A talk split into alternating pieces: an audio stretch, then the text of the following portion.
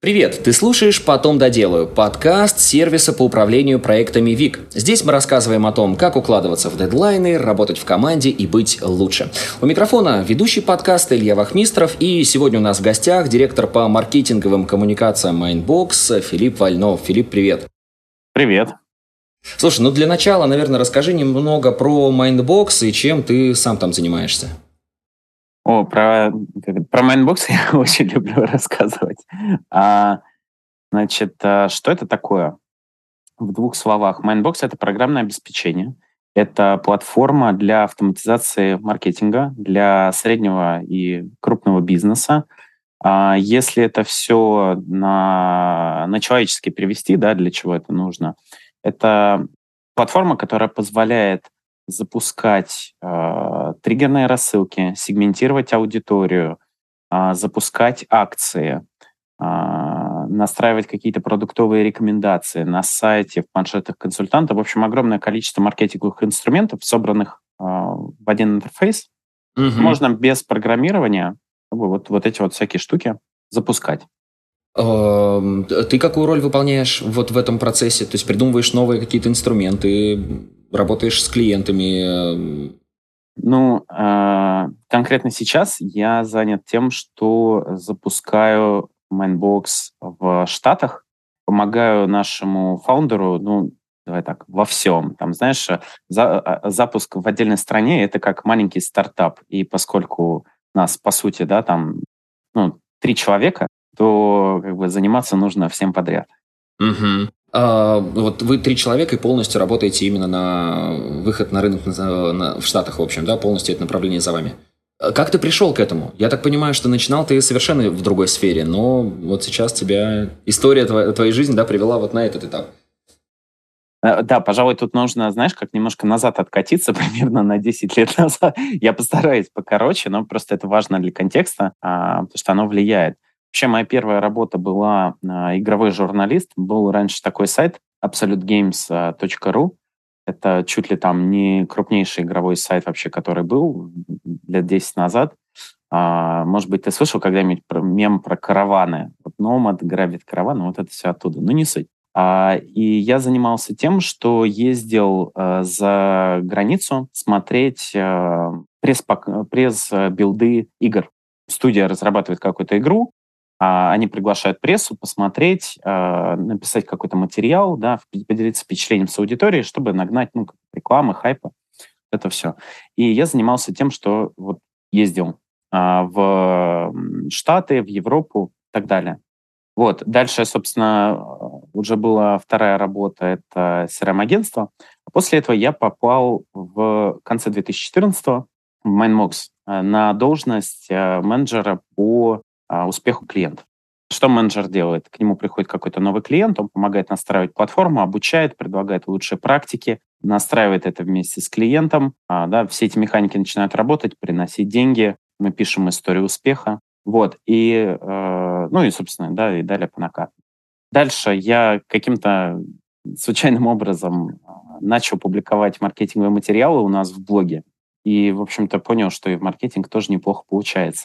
И когда а, тут еще что важно для контекста в Mindbox, это такая горизонтальная организация, ты можешь брать на себя любую работу, которую ты только хочешь, ну, то есть любую ответственность, она может стать твоей, если ты явно об этом скажешь, я хочу заниматься тем-то и тем-то. Поэтому у нас многие люди, они, несмотря на то, что у них есть какая-то условная роль, на самом деле они занимаются много еще чем. Я взял на себя часть э, функции маркетинга. Это публикация истории успеха с клиентами. Я писал со своими клиентами, писал с клиентами коллег, а дальше э, ко мне пришел наш SEO и сказал, слушай, вот э, у нас э, не хватает в маркетинге человека, который будет отвечать за ивенты, за пиар. Хочешь заняться? Конечно, хочу, почему нет? И, честно говоря, э, да, тяжело проследить связь, а как же Штаты? Но на самом деле за вот эти годы у меня накопился опыт и клиентского сервиса, и э, маркетинга, и я успел попродавать Mindbox, и я э, успел стать там ведущим э, команды клиентского сервиса, то есть понанимать людей, обучать и так далее.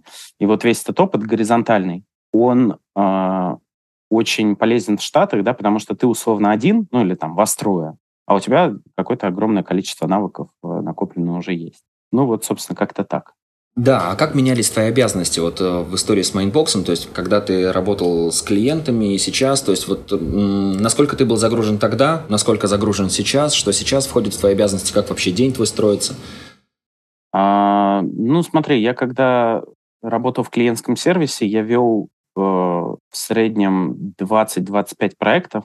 Проекты разного масштаба, это какие-то и крупные ребята, да, там, не знаю, например, 12 Stories тот же, да, там, если слышал, бренд, фэшн-бренд одежды. Угу. Это что касается, когда вел проекты. Потом я был ведущим команды, и там, опять же, немножко перераспределилось время, то есть уходило время на там, собеседование, наймы, а, обучение. Вот. А, сейчас, сейчас тяжело сказать, потому что хаотично. И вот, да, говорю про запуск в Штатах. Ну вот у меня, например, среди функционала такая неочевидная штука, как перевод платформы. Да, вот казалось бы, почему перевод платформы?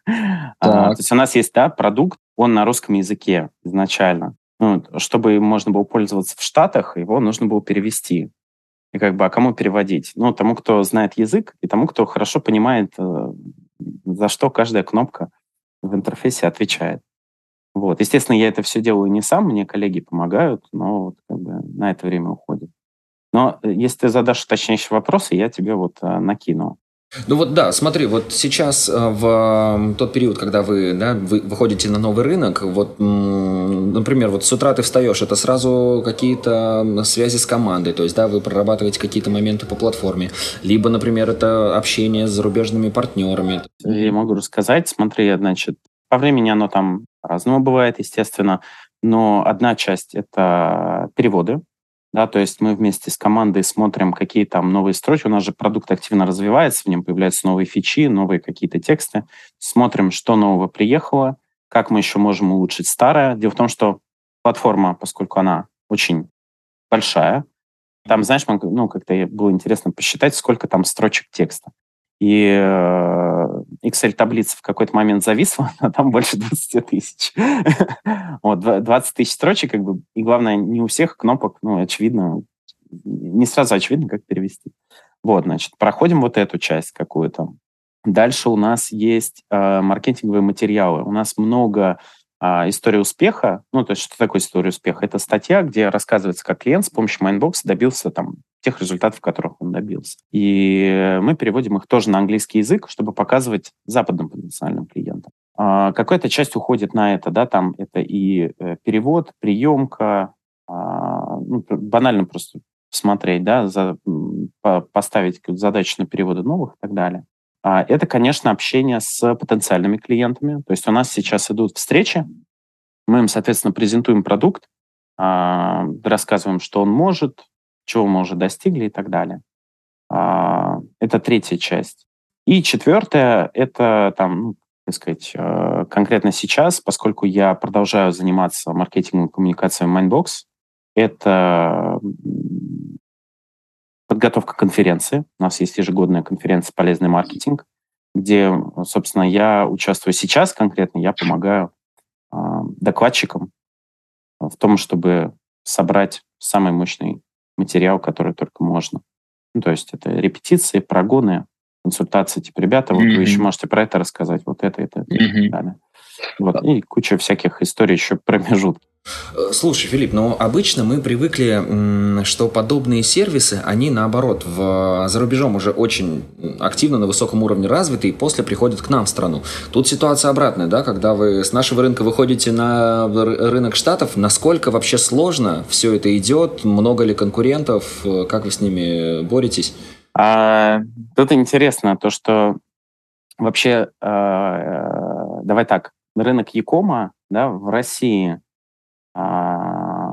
рынок Якома оценивается, если я не ошибаюсь, в 40 а, миллиардов долларов, что-то такое. Вот. А в Штатах 700 с чем-то. Ну, на, на самом деле даже не важно, важен порядок, да, не, не важны конкретные числа. А, спрос там, конечно, значительно больше. Теперь по поводу решений. Вот в России до 24 февраля а, было представлено, ну, как сказать, тяжело сказать, что много, но какое-то количество западных решений. Сейчас э, очень многие компании э, либо ушли вовсе, вовсе, угу. либо заморозили продажи, то есть они поддерживают своих существующих клиентов, э, например, Bloomreach, да, это, она же Exponia, вот, но не э, продаются да, новым клиентам. И можно смело сказать, что сейчас э, решений в России, которые позволяют автоматизировать маркетинг, да, то есть вот настраивать триггерные рассылки, продуктовые рекомендации, лояльность, их, ну, может быть, ну, не соврать, наверное, десятка-полтора. Ну, очень, очень мало. Угу. А когда мы выходили, ну, когда вот мы готовили, да, вот выход на рынок США, мы в том числе смотрели конкурентов. И у нас, по-моему, файл, вот знаешь, вот с такими ближайшими похожими решениями, там вот мы собрали такую Google таблицу. И она тоже зависла? Нет, она, она не зависла, но там, знаешь, там что-то в районе 50, и это ближайшие. То есть это вот только вот те, что знаешь, ну вот с ними стоит попробовать как-то Пободаться там, да, немножко? Пободаться, сразиться. Угу. А на самом деле их там, конечно, сотни и огромное, еще больше тех решений, которые частично замещают наш функционал. Потому что ты же, тебе же не обязательно, на самом деле, одну коробку купить. Ты можешь купить несколько, ну, не знаю, два десятка сервисов, и они тогда весь функционал Mindbox'а заместят. Это будет очень неудобно, скорее всего, довольно дорого, но можно. Вот, то есть там, конечно, рынок совсем другой. Ну вот и вопрос напрашивается, то есть задача-то тебе не из простых выпала, у тебя уже есть какой-то алгоритм действий, как зайти на этот рынок, растолкать там всех и занять свою нишу? А, да это, слушай, факт, это лютый геморрой. а, но смотри, как мы вообще поступили? Мы взяли а, две а, платформы, у которых довольно mm-hmm. много клиентов, и мы имеем явное преимущество над ними есть одна, даже несколько фишек, которые выделяют Mindbox среди конкурентов. Первая, она такая, знаешь, фундаментальная. Это то, что продукт развивался на самом деле уже 15 лет, ну, то есть платформе прилично, да, и огромное количество фичей, огромное количество возможностей, там, я не знаю, 3 миллиона строк кода. То есть ты просто так не можешь догнать, да, ты не можешь свой Mindbox запилить за 10 секунд. И второе — это цена. А, на удивление, разраб... вот ресурс разработчиков в Штатах, он очень дорогой. Вернее, как на удивление, это, наверное, само собой напрашивается, там, жизнь mm-hmm. дорогая, разработчик, вот это все. А, поэтому мы можем предложить решение, которое превосходит по функционалу, но при этом дешевле по стоимости подписки. Да? Есть один минус, мы русские. Как замечательно. Ну, вернее, как, я это минусом не считаю, но потенциальные клиенты, конечно, могут, потому что, ну, знаешь, когда мы выходили, возникла такая мысль, что будут предубеждения. Знаешь, что вот они русские, давайте их палкой, палкой не касаться даже. На самом деле это не так. А сейчас Ваня, он уже в Бостоне, uh Ваня в том числе, Ваня это, собственно, основатель Mindbox, да, и вот сейчас он переключился на развитие а, в Штатах. Ходит по конференциям, общается. На самом деле никого особо не интересует страна происхождения. Важна, важна бизнес-эффективность. Знаешь, и что ты можешь предложить. Вот это гораздо важнее. И сколько денег это принесет в итоге твоему клиенту, да? Конечно, ну какой ROI, сколько стоит и что, у тебя есть. И в, ты знаешь, у нас уже есть первые встречи, и у людей откликается то, что мы предлагаем. Ну, то есть, поня... есть один минус, цикл продажи такого софта, он а, даже в России, а, не соврать, ну, вот 3-6 месяцев. Некоторые сделки uh-huh. идут, естественно, годами. То есть э, я видел случаи, там и по 3 года продавали, и это абсолютно нормально. Кажется, что в Штатах еще медленней, а, во многом потому, что в ходу годовые подписки. То есть ты заключаешь договор, ты платишь на год вперед, и даже если к тебе приходит кто-то с лучшим решением, ты ему говоришь, ну, ребята, извините, ну, типа, все хорошо, но у нас еще там, не знаю, подписка на сервис X, она там еще 11 месяцев действует. Вот когда будет заканчиваться, тогда возвращайтесь. Угу. Ну, в общем, везде свои, да, нюансы, конечно, под них надо подстраиваться. Хочу тебя спросить еще по поводу разницы а, работы, работы вот как раз менеджером по проектам и директором по маркетинговым коммуникациям. Вот а, какие, как ты считаешь, soft skills необходимо качать, ну и, и софт, и hard skills, в принципе, необходимо качать в одной позиции и в той позиции, на которой ты сейчас находишься? Я так понимаю, что это совершенно разные вещи. Или, или все-таки нет? А да, не знаю, слушай, хорошим человеком везде быть полезно, но э, я, э, я бы выделил в клиентском сервисе, э, ты знаешь, довольно банальные вещи, как мне кажется, будут, но тем не менее, это умение представить себя на месте человека, с которым ты общаешься, то есть она mm-hmm. же, оно же эмпатия. Да, то есть, когда человек, э, ну, в клиентском сервисе много стресса, связанного с тем, что на тебя там, не знаю, ругаются, а ты должен уметь понять, что ругаются-то даже не на тебя, и там э, даже не на роль, которую выпол- ты выполняешь, а, например, на, да, на техническое решение или там еще на что-то, или там руководитель, человек, с которым ты общаешься, накричал. Вот. А, и второе – это умение задавать вопросы. Когда человек говорит, нужно сделать то-то, да, там, сделай, пожалуйста, раз, два, три. А ты вместо того, чтобы делать раз, два, три, ты сначала досконально разбираешься, а зачем?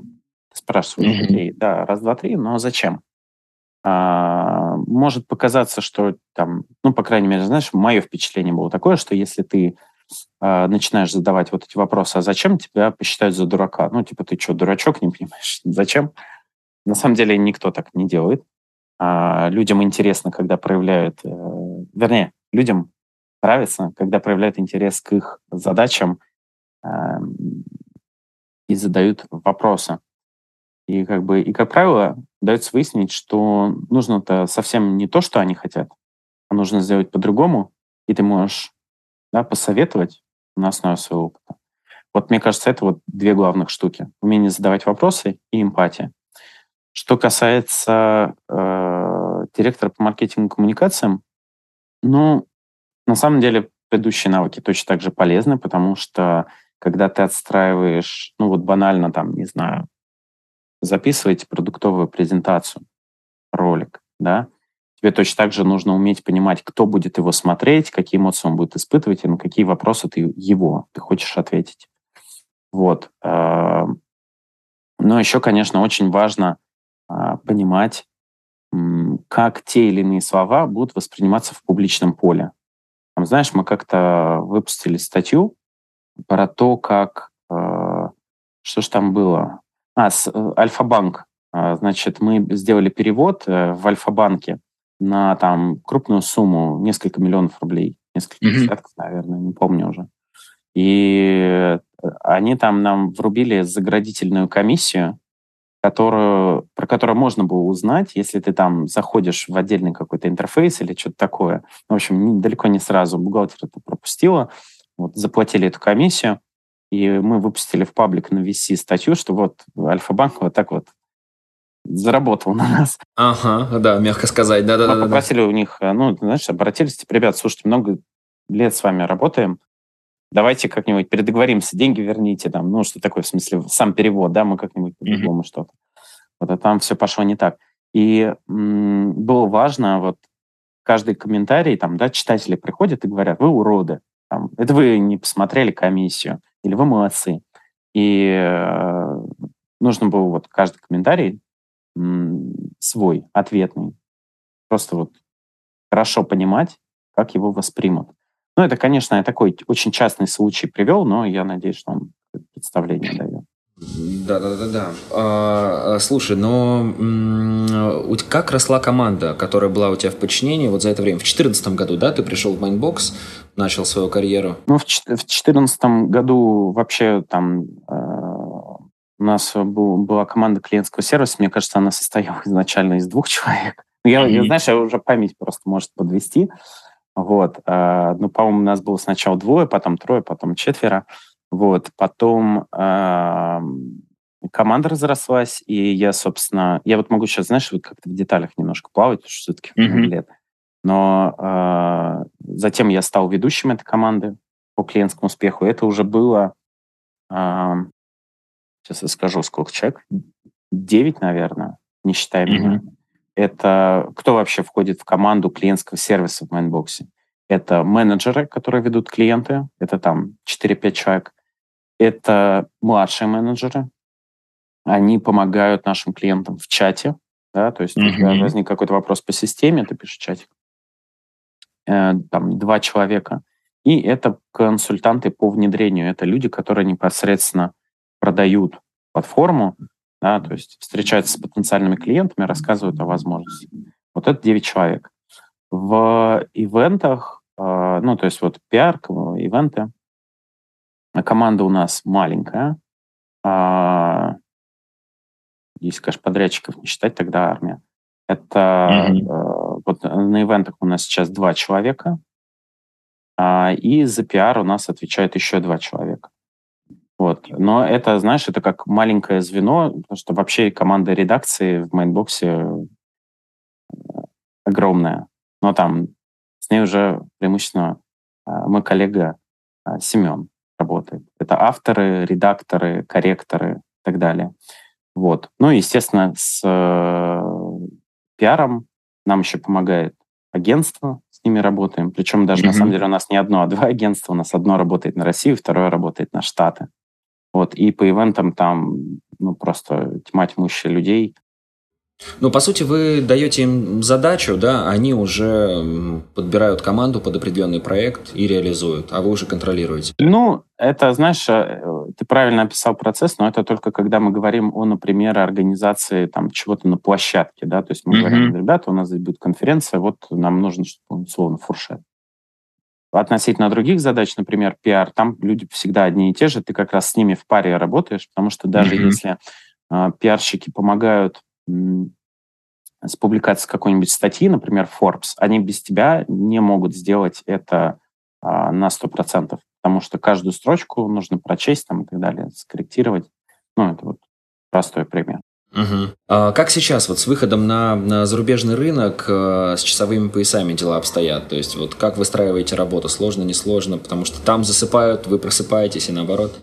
Слушай, ну это, это, конечно, больно. Вот буквально вчера Ваня жаловался, да, что вот он в Бостоне как бы переписываться в 10. Вы даже банально вот созвоны с потенциальными клиентами, они по Москве бывают там, типа, 8 вечера, в 9, вот вчера было, собственно, в 9 вечера. Но mm-hmm. ты знаешь, э, в принципе, когда интересно, то насрать какое время, я хоть в час ночи поднимусь. Ну, просто потому что интересно с людьми пообщаться, послушать э, э, то, что для них важно – и какие вопросы они задают, да, какие задачи перед ними стоят. В, понимаешь, вот вроде бы, вроде бы одно и то же, да, что mm-hmm. в России, что в Штатах, но все немножко по-другому. Даже то, как ты пичешь презентацию, оно, вот структура э, пича твоего продукта абсолютно разная, что в России, что в Штатах. Уже сейчас. А это мы, знаешь, только первые шишки набиваем, и но опыт минимальный на самом деле. Но даже сейчас понятно, что все похоже, но очень по-другому. А, расскажи, пожалуйста, про YouTube-канал Mindbox а, когда он появился в вашей жизни. Я так понимаю, что именно ты им занимаешься, да, непосредственно? Ну, э, я понял, да, смотри, YouTube-канал, YouTube-каналу самому много лет. Угу. Мы его открыли вообще в, не знаю, наверное, лет пять назад, но активно развивать мы его начали год назад. Я в этом тоже принимал участие, но больше, как знаешь, э, как ведущий. Угу. А, на канале самом у нас несколько историй. Первый — это вебинары с клиентами. Что такое вебинар с клиентами? Это на самом деле видеоверсия кейса, то есть когда человек приходит, делится своим опытом, рассказывает, вот каких успехов в автоматизации он добился, или, кстати, не успехов. Мы вообще никак не модерируем содержание. Я обычно говорю, ребят, если вы хотите покритиковать нас в, ну, вообще в любых своих материалах, презентации, пожалуйста. То есть я считаю, что обратная связь такого рода, она полезная, потому что если никто не будет критиковать, мы не поймем, как лучше сделать. Угу. Ну, в общем, вебинары, да, где клиенты рассказывают а, какие-то технические материалы типа видеоотзывов. Да, мы записываем видеоотзывы с клиентами, где они вот рассказывают то, как им работалось с платформой. И обучающие материалы. Обучающие материалы — это а, видео, где мы рассказываем Ну, там, как, например, настроить, не знаю, цифровые подписи в электронной почте, чтобы у тебя письма в спам не попадали. А мы его развивали до э, февраля. А не потому что, ну, там, не хочется, а потому что рекламу нельзя покупать. Угу.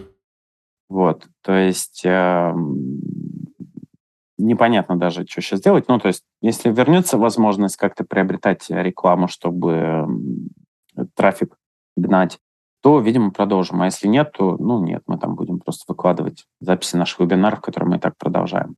Слушай, ну мне вот даже как раз больше интересна твоя роль как ведущего в э, формате этого YouTube-канала. Вот насколько это сложно, насколько стрессово, и вообще вызывает ли это какой-то стресс у тебя, и как ты с ним борешься, если он есть? Ну, мне, мне кажется, что это очень такая индивидуальная история, то есть что для mm-hmm. одного стресса, то для другого, соответственно, нет. Для меня нет. А, я просто... Сейчас. Поскольку я отвечал за запись а, обучающих статей, Uh-huh. А очень многие из этих статей либо написал я, да, там в какие-то годы, а, либо они проходили через меня как редактора и эксперта, то я знал их содержание, и мне как бы, я просто сажусь, рассказываю... То, что ты и так знаешь? То, что я и так знаю, да, а, и все, мне не нужен там, не знаю, теле, телетекст, mm-hmm. или длительные репетиции. То есть максимум 2-3 дубля, и вот получается что-то, что людям ну, будет уже полезно.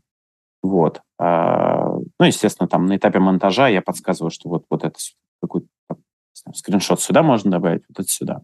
А у нас, э, я, в принципе, могу даже, даже там экономическую часть рассказать. Мне кажется, у нас одно видео, оно стоит э, в производстве э, 1015 рублей, что ли. Ну, то есть достаточно бюджетно. Дело mm-hmm. в том, что у нас уже есть собранная студия в, в офисе. На самом деле, я вот на ее фоне, там вот кусочек, видишь, вот, mm-hmm. вот, вот mm-hmm. сверху это свет. И все, что тебе нужно, это человек, который отвечает вот там настроить камеру, да, картинку, свет, э, сесть, рассказать, потом это все смонтировать, выложить, запустить в рекламу. Ну и оно, кстати говоря, еще органически хорошо и через поисковики, ну, через какой-то период времени. Угу. А, слушай, какие у тебя планы сейчас? Вот, то есть вы а, направление в США развиваете? Планируешь ли ты переезд в дальнейшем в эту страну и вообще там обосноваться? Или все уже будет зависеть от обстоятельств? Пойдет, не пойдет? Я готовлю документы. Вообще подготовка в визы в США – это очень интересный цирк. Угу. А, там, могу про него подробнее рассказать. Конечно, конечно, да, будет интересно.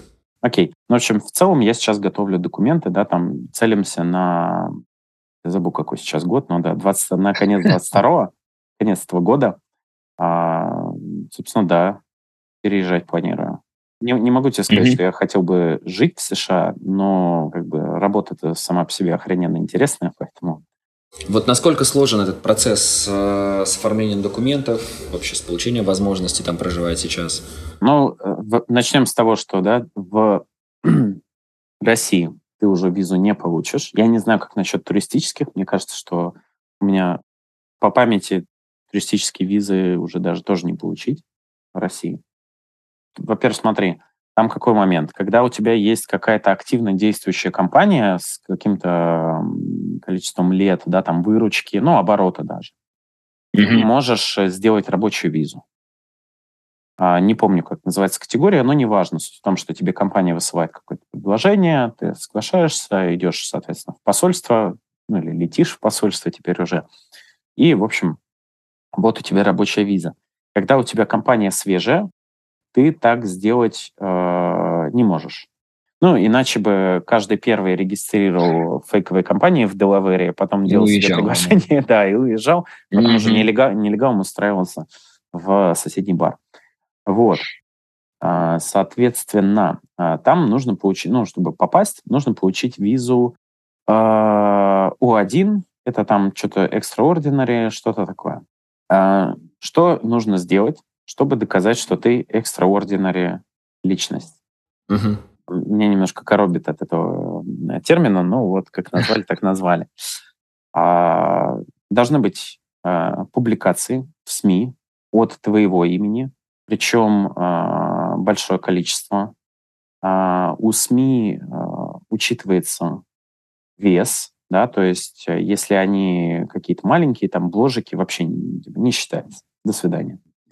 А должна быть публикация о тебе, то есть какое-то издание должно у тебя взять интервью, например, или просто про тебя написать, разное, да, разные форматы.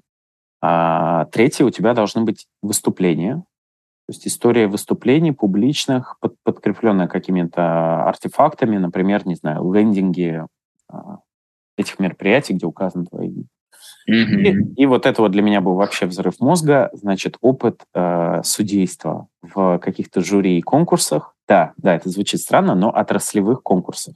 То есть вот если ты не э, судействовал ни в каком маркетинговом ты, конкурсе, то ты как бы не эксперт, да, получается? То ты не эксперт, да, если тебя никто не пригласил. Но это на самом деле только э, часть. Э, помимо этого должны быть рекомендательные письма, от людей, причем которые уже проживают в Штатах, они должны тебя рекомендовать, сказать, что я там, не знаю, Джон, гражданин США, вот готов ручиться, что э, Илья хороший парень, надо его впустить. И это тоже еще не все, то есть, да, там огромное количество каких нюансов. Если ты, поскольку эта виза тоже предполагает трудоустройство, должна быть информация о компании, тоже в СМИ, огромное количество публикаций. А, должны быть рекомендательные письма от компании. Ну, в общем, такой вот набор. Собирается в итоге вот этот вот пласт, такой кусок контента гигантский, отправляется в отдельную организацию государственную, mm-hmm. которая все это читает. Это, да, это нужно обязательно перевести на английский язык. Какой-то, да, там чиновник э, все это читает и потом говорит, ты можешь, э, имеешь право подавать на визу этой категории или нет. Серьезный, серьезный барьер, да. Да, причем если ты хочешь, чтобы это рассмотрели, то, в принципе, окей, ты можешь подождать от трех до шести месяцев. Угу. Если ты хочешь, чтобы рассмотрели быстро, ну, тогда доплати какую-то сумму, 2000, что ли, долларов. Тогда две недели. Угу. А, ну, естественно, там еще какие-то нюансы, то есть, и, понимаешь, даже тот контент, который ты готовишь, там должны быть в нем написаны определенные слова в определенных формулировках и так далее. Как-то так, да, да, понятно. А, слушай, Филипп, как у тебя с work-life балансом, особенно вот сейчас, да, вчера у тебя был созвон там ближе к 9 вечера, сейчас мы пишем подкаст тоже уже, уже вечереет, так скажем, у вас в Москве. Вот э, какие, я не знаю, как, какие способы у тебя для того, чтобы совмещать работу, семью? И, я так понимаю, ребенок у тебя не так давно появился, да, тоже вот, это тоже так, такой человек, который требует времени дополнительного на себя. Этот человек э, требует времени однозначно. А, слушай, для меня на самом деле вопрос work-life balance он никогда не стоял. Для меня работа — это развлечение. Поэтому я, ну там, знаешь, но есть такое, что от любого развлечения, там, даже если в Counter-Strike Go играть, да, то есть mm-hmm. можешь устать от Counter-Strike Go. Но в целом это просто, не знаю, там на, на час отвлекся на что-то, и можно дальше. Вот. Все. То есть тебе не нужно соблюдать баланс, если все, что ты делаешь, э, приносит тебе удовольствие. Что касается а, маленького гражданина, то поскольку с ним тоже а, кайфово проводить время, то, пожалуйста, может мучить меня сколько хочет. В течение дня а, как у тебя это распределяется? То есть сколько ты работаешь, сколько ты проводишь дома, семьей? Ну, ты знаешь, я там просыпаюсь условно в 8 я пару часов э, с ребенком сижу, там играю, кормлю, памперсы меняю, вот все вот эти дела. Вот, потом еду на работу, а, если не остаюсь дома поработать. По-разному бывает, но просто с малышом тяжело достаточно дома работать. Он э, подходит, начинает за штаны дергать и такой, типа, все, возьми на руки. Вот. А где-то до семи а потом еду домой, ну или да, там какие-то тусовки, спортзал, вот это все. А, часов с... Э, я когда приезжаю, там 8-9 домой. Mm-hmm. А, до 11 с малышом я его как раз укладываю спать, ну, вместе с ним ложусь. Вот, а дальше можно, ну, там, зависит. Или поработать, э, или поработать. А ты спорт упомянул, и где-то мне попалась фотография, где ты в синей футболке, и у тебя там такая здоровенная ручища, которая как раз-таки вот ближе к камере, да, располагается. Вообще, какие отношения у тебя со спортом? Я так понимаю, что очень плотные. А, ну, слушай, я, я просто страшно говорить уже сколько, так, сколько мне лет, секунд. 11 лет в спортзал хожу, и как бы, и вот, и плюс какие-то а, активные развлечения, типа, вчера вот серф впервые в жизни попробовал. Ух ты. Да, потому что я не умею плавать, это было очень интересно. На открытой воде? Да-да-да. Ну, в принципе, ты, когда ты, ты жилет надеваешь, и нормально ничего с тобой не случится, но это нужно осознать в процессе в любом случае. Да, там гонки героев, э, рибаки стань человеком, вот это вот все такое. Короче, люблю, уважаю. И на самом деле, э, опять же, банальная, как мне кажется, история, но спорт помогает разгрузиться. Если я не занимаюсь какой-то физической активностью, то чувствую, как и работоспособность э, тоже падает. Но в том числе mm-hmm. из-за переутомления, потому что ты не переключаешься. Деятельность э, нужно менять. То есть ты считаешь, что это действительно, ну, не, не просто так, да, говорят, что м- спорт должен быть в жизни, неважно, там, вечером, утром? Должен или не должен, каждый для себя сам решает, да. На самом деле все зависит просто от инструмента перезарядки. Должна быть смена деятельности. А, ну, я для себя решил, что да, без спорта как-то бедово. Какой режим тренировок у тебя? Ты там занимаешься каждый день, через день, там, два раза в неделю?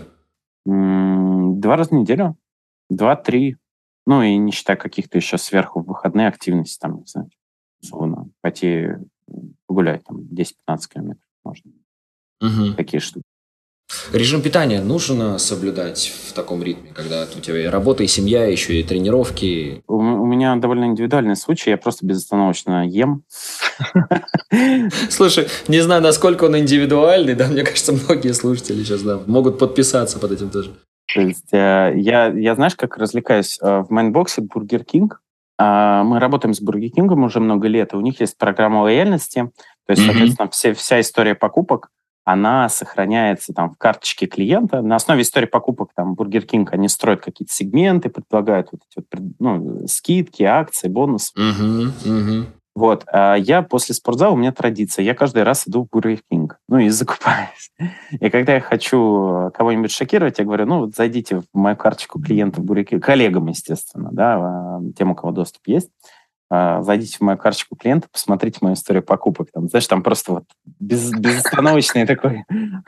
И та самая таблица, которая зависла тоже на 20-тысячной строке, да? То есть я, там смотрел, они еще прислали мне как-то рассылку, типа, сколько, а, сколько раз вы за год пришли в ресторан. Они вот тоже на основе этой информации ее собрали. Там была какая-то просто чудовищная цифра.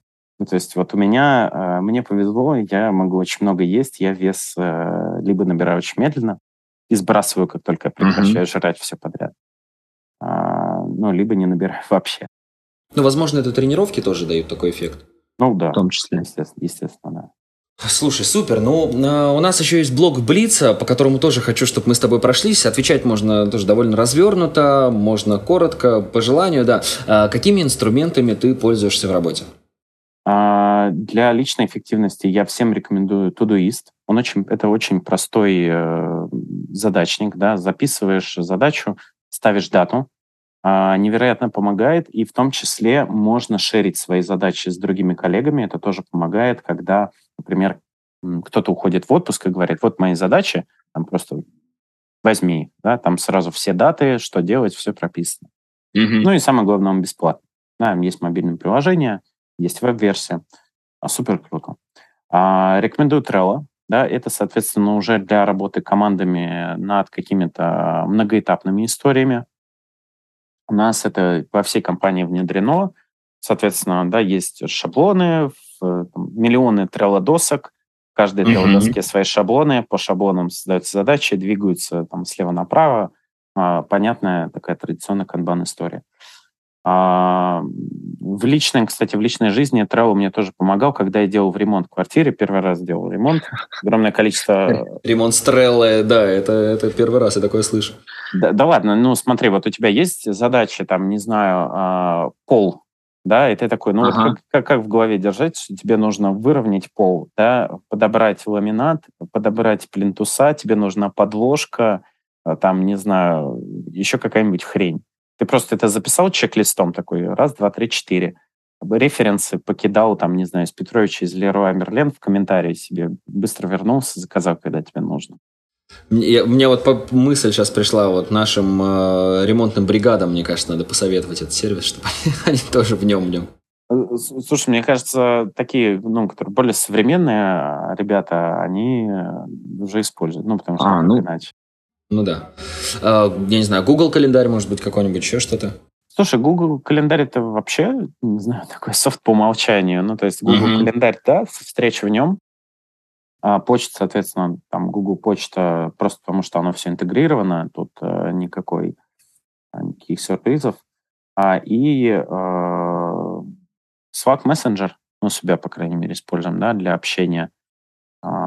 Это, наверное, весь функционал. Э, я вот слышал, что кто-то использует в внутрикорпоративных коммуникациях Telegram. Мне кажется, это полная жопа. Ну, а еще, естественно, Notion, Notion mm-hmm. это для заметок, для вот э, в компании используем для систематизации а, знаний. Notion это прям must-have, потому что Google Доки, они в какой-то момент начинают теряться и так далее. С ними работать. Это вот та самая база знаний, в которую там каждый может зайти, если что, что-то там посмотреть, да, я так понимаю? Да, например, но тем не менее там на вот цифры, PNL всякие, это уже Google таблицы. Mm-hmm. Для, вот, для Запада, что мы используем, а, может быть полезно тем, да, кто планирует работать, значит, автоматизация коммуникации в LinkedIn а, через Zopta. Это вообще лучший софт, ну, из тех, которые есть. Mm-hmm. А, CRM у нас для ведения сделок это PipeDrive. А, и автоматизация коммуникаций, э, ну, соответственно, мы Mindbox у себя внутри используем. Было бы странно, если бы мы не использовали. Ну да, да, да, да. А какие привычки, как ты считаешь, мешают или помогают в работе? А, мне кажется, что очень мешает привычка откладывать на потом. А, и второй, знаешь, вот я за собой, а, если глядеть, что вообще помешает тебе все хорошо сделать? Mm-hmm. Первое это, опять же, спросить, зачем, когда тебя кто-то что-то просит сделать, да, или даже когда ты сам что-то придумываешь, хорошо бы подумать. А второе, если ты откладываешь, но не записываешь в Todoist, потому что оно обязательно теряется. Вот. И третье, сталкиваюсь с проблемами, когда ты явно не проговариваешь. А, в общем, у каждой задачи должна быть три истории. Это кто делает, что делает и когда. Если этого нету от коллеги или от тебя самого, то непонятно, кто, что и когда делает. Соответственно, вот это вот очень простая мантра, и следование вот этому алгоритму, знаешь, там берешь задачу или передаешь задачу, просто кто что делает. Запиши, всем сразу понятно, что когда ожидать. В крайнем случае, если кто-то недоволен этим сроком, который называет ты или коллега, они напишут, да, и попросят раньше, и тогда можно mm-hmm. предоговориться. Вот. Ну, я так понял, к откладыванию задач на потом ты не очень относишься. Сам, когда последний раз откладывал, и к чему это могло привести, может быть, там, к какому-то фатальному исходу событий? Не, не, ну слушай, у меня не, нет привычки, потому что каждый раз, мне кажется, какая-нибудь жопа будет. А, я сейчас, давай так, я потрачу 5 секунд, попробую вспомнить что-нибудь, но, кажется, сейчас что-то такое перенес, и потом... А, знаешь, вот о чем я жалею? водительские права. Я каждый год откладывал. Ребята, у кого нет водительских прав, прекратите откладывать, уже сходите, потому что каждым, с каждым годом гайки закручивают все сильнее, сдать становится все тяжелее, а как бы а гла- самое главное, чем меньше у тебя стаж, тем хуже условия, на которых ты там, не знаю, в аренду можешь автомобиль взять или каршеринг. Mm-hmm. Вот mm-hmm. об этом прям жалею, откладывал, и сейчас сдаю на права как раз. Наконец-то записал это в Тудуист, да. Совсем скоро права у тебя будут, да. Слушай, а как ты считаешь, какие навыки нужны для человека в современном мире, чтобы чувствовать себя востребованным, нужным? Ох, ну слушай, это зависит, мне кажется, от э, позиции. Я могу единственное сказать, что вот эти, знаешь, мягкие навыки, mm-hmm. постоянно, про, постоянно про них говорят, но на самом деле действительно вот эта вот э, эмпатия э, и какая-то проницательность, они помогают даже если ты условно разработчик и работаешь с кодом, потому что ты в любом случае пишешь программу для кого-то. И очень классно, если ты понимаешь, кто твой пользователь, для чего ему нужна твоя программа, да, и какие задачи ты решишь, ну, какие задачи человек будет ею решать. Угу. На этом остановимся, да, только эмпатия. Ну, мне, мне, мне кажется, что это вот, знаешь, это прям ключевое. А, Другие навыки это, конечно, тайм-менеджмент. Это вот как раз кто, что, когда. Да? То есть, mm-hmm. когда ты, ты можешь делать что угодно, даже и не супер быстро, но если все понимают, что от тебя ожидать, то договориться становится гораздо проще. А третье, я вот для себя это, по крайней мере, ну, пытаюсь э, развить, книжки читаю какие-то, это умение договариваться и, соответственно, возражать. Да? То есть это ну, можно характеризовать как дипломатик, какие-то навыки переговоров. Это тоже soft skill, да, и mm-hmm. он тоже будет полезен в любой позиции, даже если ты там, соответственно, какой-то технический специалист, например. Почему? Потому что даже если ты пишешь код, тебе все равно нужно пойти там, ну, не знаю, к руководителю, да, договориться о повышении зарплаты. Ну, если ты не работаешь в Mindbox, где все сами себе зарплату назначают. Серьезно? Да. Э, можешь рассказать в двух словах, да, как это происходит? Конечно, но у нас бирюзовая структура и открытые зарплаты. Мы все знаем зарплаты друг друга. Если ты хочешь повысить свою зарплату, то ты не идешь к руководителю, хотя так было еще лет э, шесть назад.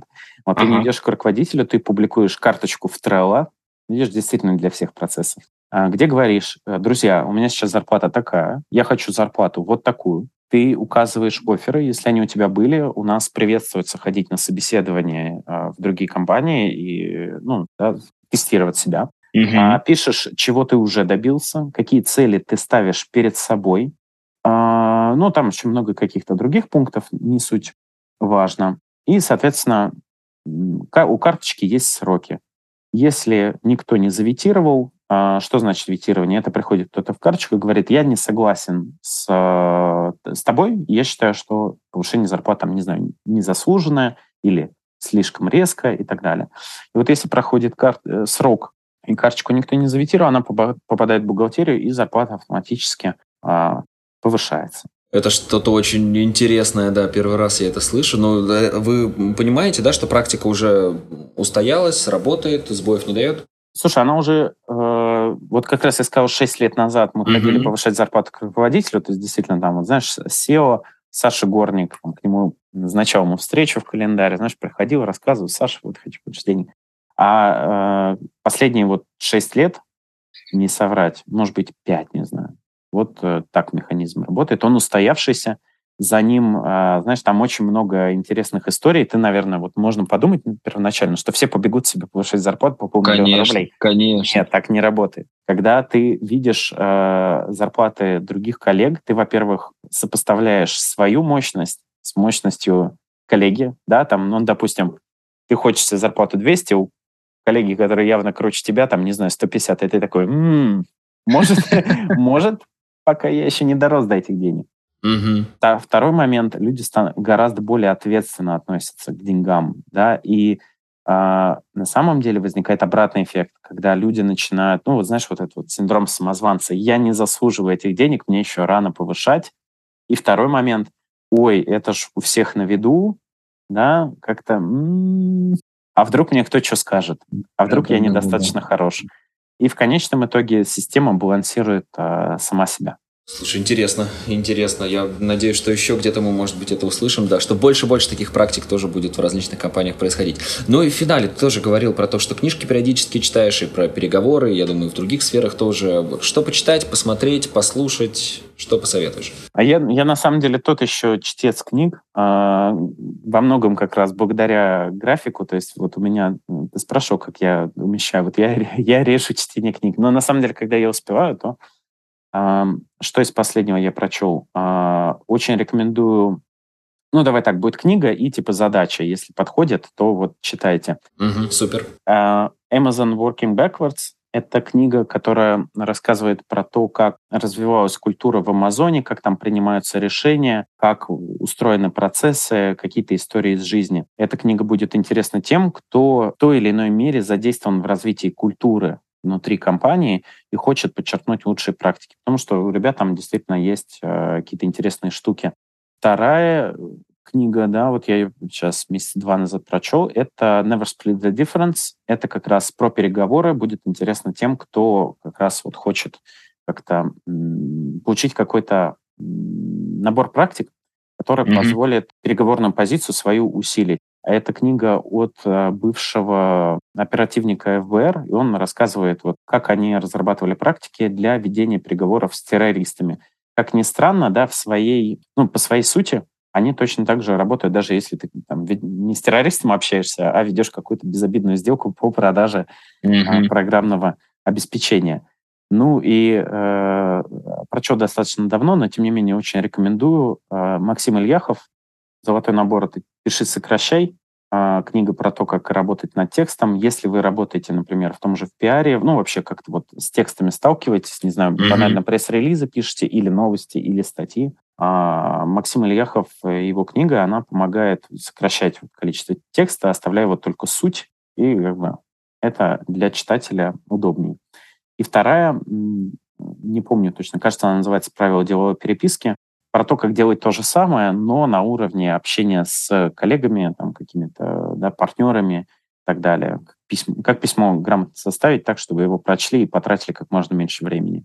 Без голосовых сообщений.